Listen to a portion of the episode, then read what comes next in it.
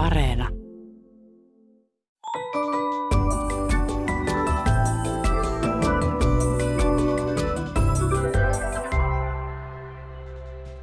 Hei, tämä on Aristoteleen kantapää audiosyöte kielen ja todellisuuden väliseltä ei kenenkään maalta, ja minä olen Pasi Heikura.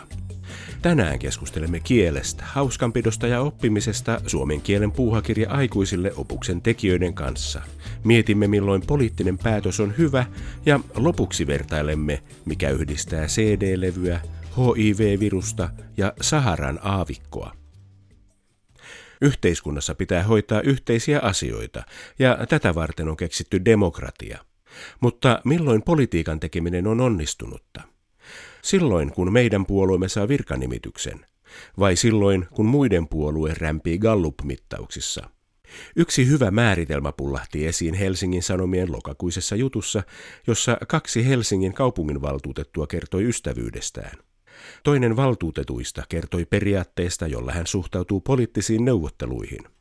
Se on lopputulos, jossa kaikkia vähän harmittaa, on tosi hyvä. Kuulijamme nimimerkki Henkilö ja ääni ihailee kiteytystä. Siitä tulee mieleen sopivan hinnan määritelmä käytetyn tavaran kaupassa. Hinta on oikea, kun myyjää ja ostajaa jää harmittamaan yhtä paljon. Ostajaa se, että kaikki hinnat ovat tietenkin liian isoja, ja myyjää se, että hän pyytänyt enempää, kun ostaja hyväksyi tämän tarjouksen. Näinhän se on. Jotta kansalaisten hyvinvointi jakautuu tasaisesti, poliitikkoja pitää harmittaa tasapuolisesti.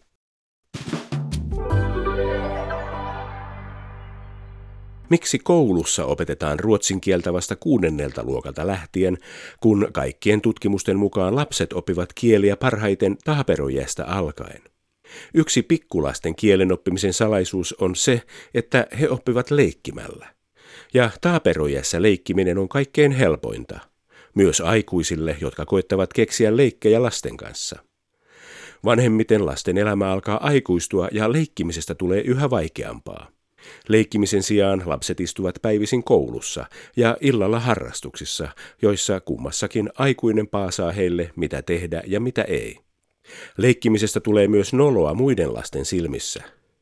Sitä pidetään lapsellisena ja koska lapset aina noin 27. ikävuoteen saakka keskittävät kaiken tarmonsa vaikuttakseen vanhemmilta kuin ovat, sijaa leikille ei ole. Kaikkein vaikeinta on saada aikuiset leikkimään ja sitä kautta oppimaan uusia asioita leikiten. Aikuisilla on aina jotain muka tärkeämpää tekemistä, eikä sitä jokaisen sisällä asuvaa lapsenmielistä leikkiä ole aina helppo kaivaa esiin. Tällaisessa tilanteessa leikki kannattaa pukea vaikkapa puuhakirjan muotoon. Tämän oivalsivat äidinkielen opettajat ja oppikirjailijat Suvi Kaipainen ja Anna-Mari Saure ja tekivät kirjan Äimän käkenä, äidinkielen puuhakirja aikuisille. Kuten me kaikki älypuhelimen pilamat nykynuoret, minäkin ajattelin, että äidinkielen puuhakirja aikuisille on maailman tylsintä mitä on, mutta jo sivulla 11 ajattelin, että tämäpä on hauska kirja, jota voisi olla rattoissa täytellä vaikkapa hyvässä seurassa. Mistä idea tämmöisen kirjan tekemiseen? Äidinkielen opettajat, oppikirjailijat ja niin edelleen Suvi Kaipainen ja Anna-Mari Saure. No varmasti innostus ylipäätään kieleen oli se ensimmäinen lähtökohta. Ja sitten suomalaisen kirjallisuuden seuran Tero Norkolan kanssa keskustellessamme keksimme sitten yhdessä tämmöisen idean, että tehdäänpä vähän toisenlainen kirja kielen oppimista varten. En muista nähneeni tämmöistä kirjaa koskaan ennen. Onko tämmöiselle kirjalle esikuvia? No mulla ainakin oli, koska mä muistan omasta lapsuudestani Setälän oppikirjan, jossa oli sellainen tosi hauska esimerkki, jossa luki, että nainen sovitti uimapukua näyteikkunassa. Ja mä muistan, että mä lapsena nauratti se ihan hirveästi. Ja se oli yksi, mikä mulla välähti mieleen, että jos muinoinkin on tehty semmoisia hauskoja esimerkkejä, niin miksei otettaisi nyt mm. sitten käyttöön? Joo, varmasti siis kautta aikojen on oppikirjoissa aapisista lähtien ollut tämmöisiä hauskuuksia, mutta ihan tällaisena yhtenä kokonaisuutena en usko, että on ollut.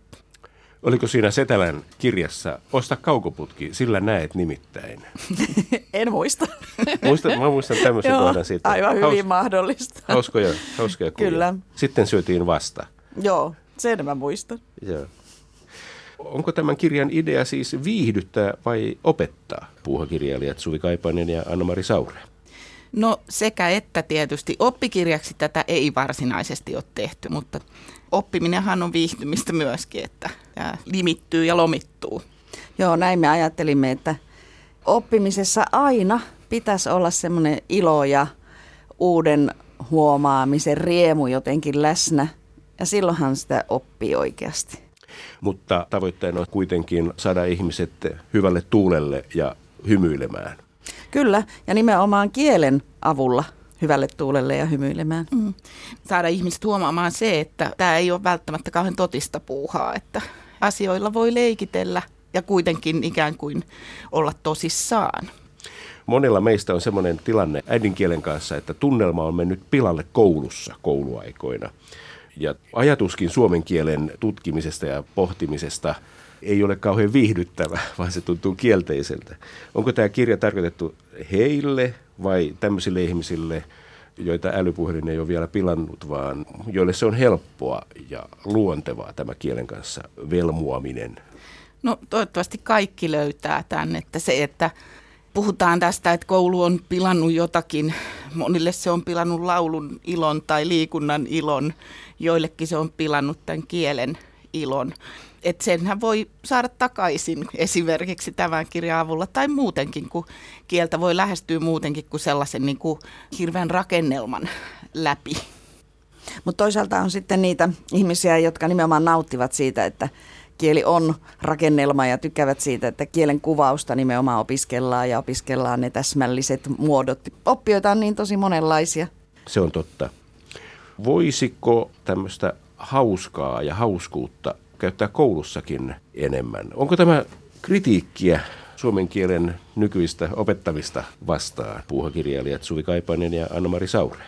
No ehkä se ei ole kritiikkiä, mutta ehkä se on vähän semmoista muistuttelua, että hei oikeasti kieli on hauskaa ja kiinnostavaa ja hupaisaakin joskus ja sitä voi tarkastella monenlaisista näkökulmista ja nauraakin joskus kielelle ja kielivirheille ja olla ehkä semmoinen rohkeampi kielenkäyttäjä, että myöskin niin päin, että ei se nyt haittaa, jos joskus tulee jokin mm. virhe, niin siihen voi sitten tarttua ja sitä voi yhdessä sitten naureskellen korjailla.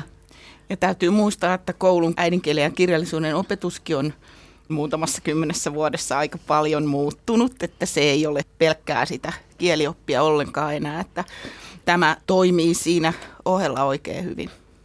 Ja kirja koostuu muutamasta kielenkäytön perusasiasta, erilaisista äänteistä, ison ja pienen alkukirjaimen käytöstä, homonyymeistä, yhdyssanoista, siitä, mitä sanoja suomen kielessä ylipäänsä on ja mistä ne ovat tulleet, sanojen taivutuksen säännöistä, sijamuodoista, sanajärjestyksestä, pilkutuksesta, lauseenvastikkeista, viittaussuhteista ja kielikuvista. Miksi kirja koostuu juuri näistä aiheista? Oletteko ajatelleet, että suomalaisten kielessä olisi parantamisen varaa juuri näiden asioiden kohdalla? Hei, ihana monta perusasiaa meillä tässä kielessämme on. Ja meillä on kummallakin pitkä ura äidinkielen opettajina, niin tietenkin on seurattu sitä kielen käyttöä ja kielen käytön kehittymistä kymmenien vuosien ajan, mutta sen lisäksi tietysti seuraamme mediaa ja niin edelleen, että sieltä on näitä noussut. Ja sitten halusimme sillä tavalla edetä johdonmukaisesti, että lähdettiin niistä äänteistä ensin, että minkälaista suomen kieli oikeastaan on. Että se oli semmoinen toinen näkökulma sitten vielä, että haluttiin avata sitä, että minkälaista meidän ihana kielemme on ja miten se ehkä poikkeaa sitten näistä meille tutuista muista indoeurooppalaisista kielistä. Tämä on myös hauska tämä näkökulma, mitä kautta asioihin lähestytään. En muista, että olisi sanottu äänen, että sanat ovat sattumanvaraisia ääneyhdistelmiä. Eihän ne merkitse mitään sinänsä nämä kirjaimet, talo, lato, tola, olat. Kieli on tuhlaavaista, eikä näistä äänteistä ole muodostettu kaikkia mahdollisia yhdistelmiä. Ja kysyttekin, että mitäpä mahtaisivat tarkoittaa yhdistelmät atlo tai lota. Tämä on hauska. Siinä on kyllä ajatuksena herättää huomaamaan se juuri, että kaikista ääneyhdistelmistä ei synny sanoja, jotka tarkoittavat jotakin, mutta voisi syntyä ja herättää sellaista kielellistä mielikuvitusta. Se on myöskin hirveän hauskaa lähteä miettimään, että no mitä se sitten tosiaan voisi tarkoittaa se atlo. Niin ja se on just kielen sitä tärkeää ominaispiirrettä, että miten siellä äänteet keskenään toimii, niin sitä tässä niin kuin herätellään kanssa. Naapurin pihalla on kolme rapistunutta tuijaa. Anna lapsen olla päivä unilla. Isän maalliset puheet kohottivat tunnelmaa. Autolle tehtiin vuosi huoltoa. Nainen löi miestä taksitolpalla. Kirjassa on varmaan satoja esimerkkejä mistä tahansa kielenkäytön tilanteista. Mistä nämä on keksitty? Onko ne keksitty vai kerätty? Puuhakirjailijat Suvi Kaipainen ja Anna-Mari Saure. No me ollaan aika pitkään kerätty näitä, monta vuotta varmasti, ihan opetuskäyttöönkin, mutta sitten myöskin keksitty ja sitten yhdistelty ja muokkailtu ja muunneltu. Ja sitten meidän rakkaat kollegat ovat niitä meille kiikutelleet ja mehän paljon vaihdellaan ajatuksia ja sitten joku aina on nähnyt jonkun hullunkurisen yhdyssanan vaikka ja sitten tuo sen meille. Ja esimerkiksi ravintolan ruokalistalla, niin jos siellä lukee, että leikkele lautanen, niin siinä voi olla vähän ihmeissään, jos se lautanen ei ole paperista tehty, että vaikeasta on posliinilautasta leikellä. Tai kirjoa lohikeitto, jos lukee, että kirjo lohikeitto. Niin näitä me kyllä keksittiin itse ja meillä oli ihan hirveän hauskaa, kun me näitä keksittiin. Ja olisi varmaan keksitty monta monta lisääkin vielä. Mistä niitä löytyy parhaiten? Sanomalehdet on erittäin hyvä. Kirjoista varmaan harvemmin. Niitä löytyy monista paikoista. Ja sitten noita kielikuvavirheitä tai hassuja kielikuvia sanomalehdistä kyllä löytyy, että näkee, että toimittajalla on joskus voinut olla vähän kiire, että jos vaikka mustikkasato on menneen talven lumia, niin se on aika hauska. Ja voihan se olla ihan tarkoituksellakin jäänyt sinne, että, että eihän sitä aina tiedä, että onko se tarkoituksellinen vai, vai vahinko. Kirja antaa myös tervettä perspektiiviä suomen kielen kehittymiseen. Siellä kerrotaan muun muassa, että toisissa suomen sanoissa on aikojen kuluessa tapahtunut äänenvaihtelu tavusta ti tavuun si. Ja sen vuoksi vaikkapa sana vesi ei taivu vesin, vaan koska se on ollut alun perin veti, se taipuu veden vettä. Mutta jos kieli muuttuu koko ajan näinkin radikaalisti, niin tarvitaanko tämmöisiä sääntöjä ja puuhakirjoja, joissa sääntöjä esitellään? No kieli muuttuu oikeasti kuitenkin aika hitaasti. Varsinkin tämä kertomasi esimerkki, niin hän on sieltä kaukaa kielihistoriallisia isoja muutoksia. Mutta toki muuttuu myöskin nopeasti. Yksi sanastohan muuttuu nopeasti, koska tulee uusia asioita, joita pitää nimetä. Mutta ei se ole este tämmöisen puuhakirjan tarpeellisuudelle. Kyllä meillä täytyy jotakin sääntöjä olla, minkä mukaan yleiskieltä nimenomaan käytetään. Ja tämä kirjahan erityisesti ohjaa kirjoitetun kielen käyttöön. Puhekielessä on ihan omat lakinsa sitten vielä. Mutta mikään tietenkään yleiskieli ei voi hallitsemattomasti muuttua, että sen vuoksi on tietysti suomen kielen lautakunnat ja muut. Sen takia näitä kyllä tarvitaan, että varsinkin, että se kirjoitettu kieli pysyy meille ihan oikeasti yleisenä kielenä eikä eriydy liikaa että me ymmärtäisimme toisiamme. Nimenomaan juuri näin. Ihan pelkästään. Se sivun kohta 11, jossa innostuin, oli sellainen, jossa tarina alkaa virkkeellä Anna alkaa vahata vanhaa kaaraa ja jakaa kaaran ajajan kanssa maailman vaarat. Siinähän on lähes pelkästään yhtä vokaalia. Ja tehtävä pyytää jatkamaan tarinaa virkkeellä, jossa on vain yhtä vokaalia. Ensin E, sitten I, O, U, Y, E, Y. En tietenkään keksinyt mitään mistään kirjaimista, mutta esimerkkilausessa jo hauska svengi. Se kertoo kielen kauneudesta. Se kuulostaa heti jännittävältä, kun siinä sitä yhtä ainoa vokaalia käytetään. Ja sitten kun tekee tuota harjoitusta ja kokeilee, että pystyykö kirjoittamaan pelkkää eetä käyttämällä, niin käy samalla lailla kuin kirjantekijälle, että sinne livahtaa se yksi jokin muukin vokaali, koska ei se tosiaankaan helppoa ole. Ja se, että miten kielellä muun muassa voidaan luoda tunnelmia, niin kyllä tulee tällaisessa harjoituksessa aika hyvin. Kyllä. Öön kanssa saattaa olla jännä. Örkit syvät öljyä. Tai höpö höpö vaan. Myös luku kuusi on hauska. Sen nimi on uiskentelisinkohan. Tämä on ihan tavallinen suomen kielen sana. Miten se sanottaisiin englanniksi tai ruotsiksi, puuhakirjailija Suvi Kaipainen ja Anna-Mari Saure? No tätä kyllä meidän täytyy kysyä oikein englannin kielen ja ruotsin kielen opettajilta, että saatiin jotakin järkeä tähän, koska sehän on ihan tosi vaikea sanoa englanniksi tai ruotsiksi. Ja tämmöinen me saatiin sitten tähän kirjaan englannin opettajalta, että I wonder if I should swim around aimlessly. Eli tosi monella eri sanalla sen joutuu sanomaan. Ja ruotsiksi vielä mutkikkaampi. Ja undrar om jag skulle simma runt omkring utan mål. Siinä on se uiskentelisin kohan. Mm. Ja tämä on hirveän hyvä esimerkki siitä, miten suomen kieli toimii. Eli tässä näkyy se ero indoeurooppalaisten ja suomalaisukrilaisten kielten välillä. Miten meillä sanat tai ilmaisut rakennetaan.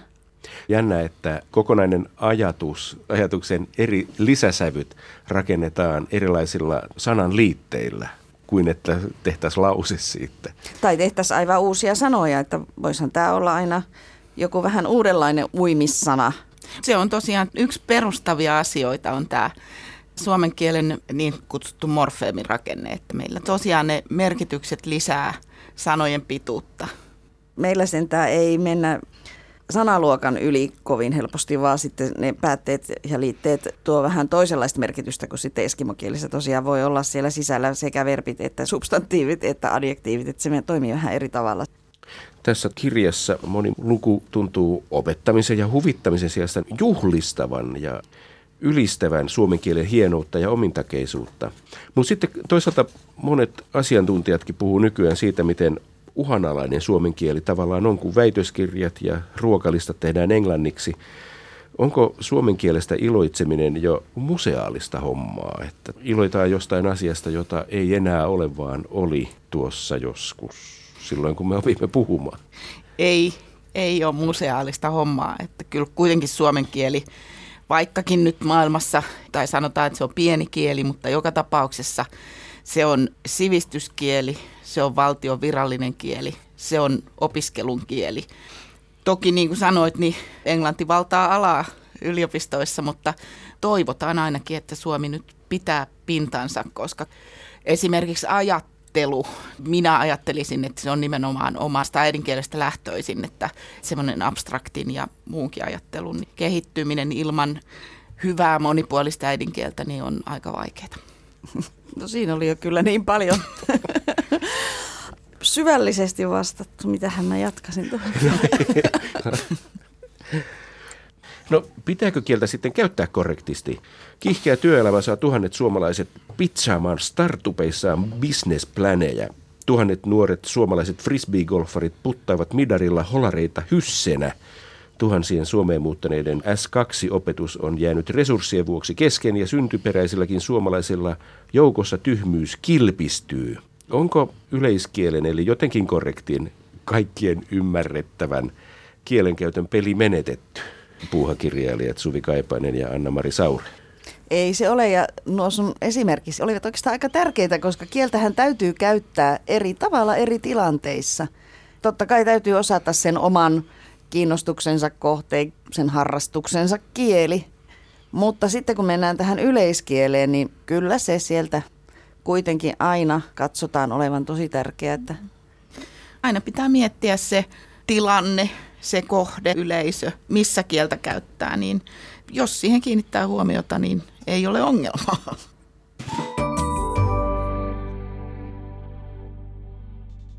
Alle 15-vuotiaiden määrä putoaa rajusti Suomessa. Taustalla on ennakoitua nopeampi syntyvyyden lasku 2010-luvulla. Yle käsitteli aihetta uutissivullaan marraskuun alussa. Aristoteleen kantapään Facebook-ryhmän jäsen Soli ihmetteli asiantuntijan haastattelussa käyttämään vertausta, jonka mukaan tulossa on väestötsunami, joka läpäisee kaikki koulutusasteet. En mitenkään saa kuviteltua väestötsunamia käänteisenä ilmiönä. Onko tämä fraasirikos vai uutta luovaa aivojen nyrjäytyskieltä, kysyy Soli. Taneli pohtii kommentissaan, elokuvien mukaan tsunami alkaa sillä, kun vesi karkaa merelle. Ehkä siinä on tätä aspektia ajateltu. Kielikuva ontuu siinäkin tapauksessa, koska vesi ensin vetäydyttyään palaa rannikolle jättiläisaaltona. Miten tämä vertaus sopii hiipuvaan väestöömme? Seuraako katoa väestöräjähdys? Lisääntyminen on luontokappaleille tärkeätä. Aristoteleen kantapää jää miettimään, mikä luonnonilmiö sopisi kielikuvaksi Suomen syntyvyyden laskulle. Haihtuminen, sulaminen vai vajoaminen? Hauskan kuuloisia iskulauseita on hauska käyttää, koska ne ovat usein lyhyitä ja iskeviä. Joskus ne ovat jopa niin lyhyitä ja iskeviä, että osumatarkkuus ei ole paras mahdollinen. Kuulijamme nimimerkki Rokkion henkilöä törmäsi tällaiseen marraskuun alussa aamulehden uutisessa, jossa pohdittiin kaupungin edustustilaisuuksien ruokia. Jutussa eräs poliitikko vastusti siirtymistä kasvisruokiin ja perusteli kantaansa näin. Liha on rock. Nimimerkki Rokki on henkilöä jäi miettimään poliitikon perustelujen pätevyyttä. Jos poliitikko viittaa rockilla rockmusiikkiin, perustelusta saattaisivat olla jokseenkin eri mieltä sellaiset kasvissyöjärokkarit kuin Bruce Springsteen, Paul McCartney Beatlesista, Charlie Watts Rolling Stonesista, Brian May Queenista, B.B. King, Geezer Butler Black Sabbathista – Uli Jon Roth Scorpionsista ja Kirk Hammett Metallikasta tuhansien muiden kasvissyöjärokkareiden lisäksi. Aristoteleen kantapään poliittisten iskunlausefraasien tarkastuslautakunta on samaa mieltä. Jos poliitikolla ei ole järkeviä perusteita ja hän päättää käyttää iskulausetta, se voisi edes jollain lailla perustua totuuteen.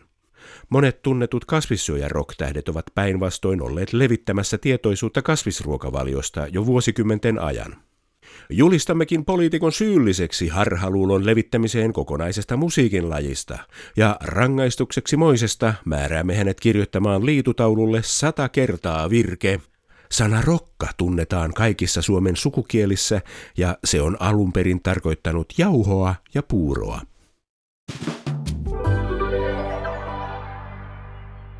Toisto on rokin olemus, sanoi vanha rokkari, mutta mikä pätee kapinalliseen nuorisomusiikkiin, ei aina päde kielelliseen ilmaisuun. Kuulijamme nimimerkki Karhutien Karski ihmettelee turhia lyhenteitä. Hän kirjoittaa, Miksi sanotaan DVD-levy, kun sana levy on jo mukana Digital Videodiskin kirjainlyhenteissä? Miksi sarjakuvafirman DC Comics nimessä on sana comics, vaikka DC tulee sanoista Detective Comics? Saharan aavikko taas on arabia ymmärtäville aavikon aavikko. HIV-viruksessakin sana virus toistuu ihan turhaan.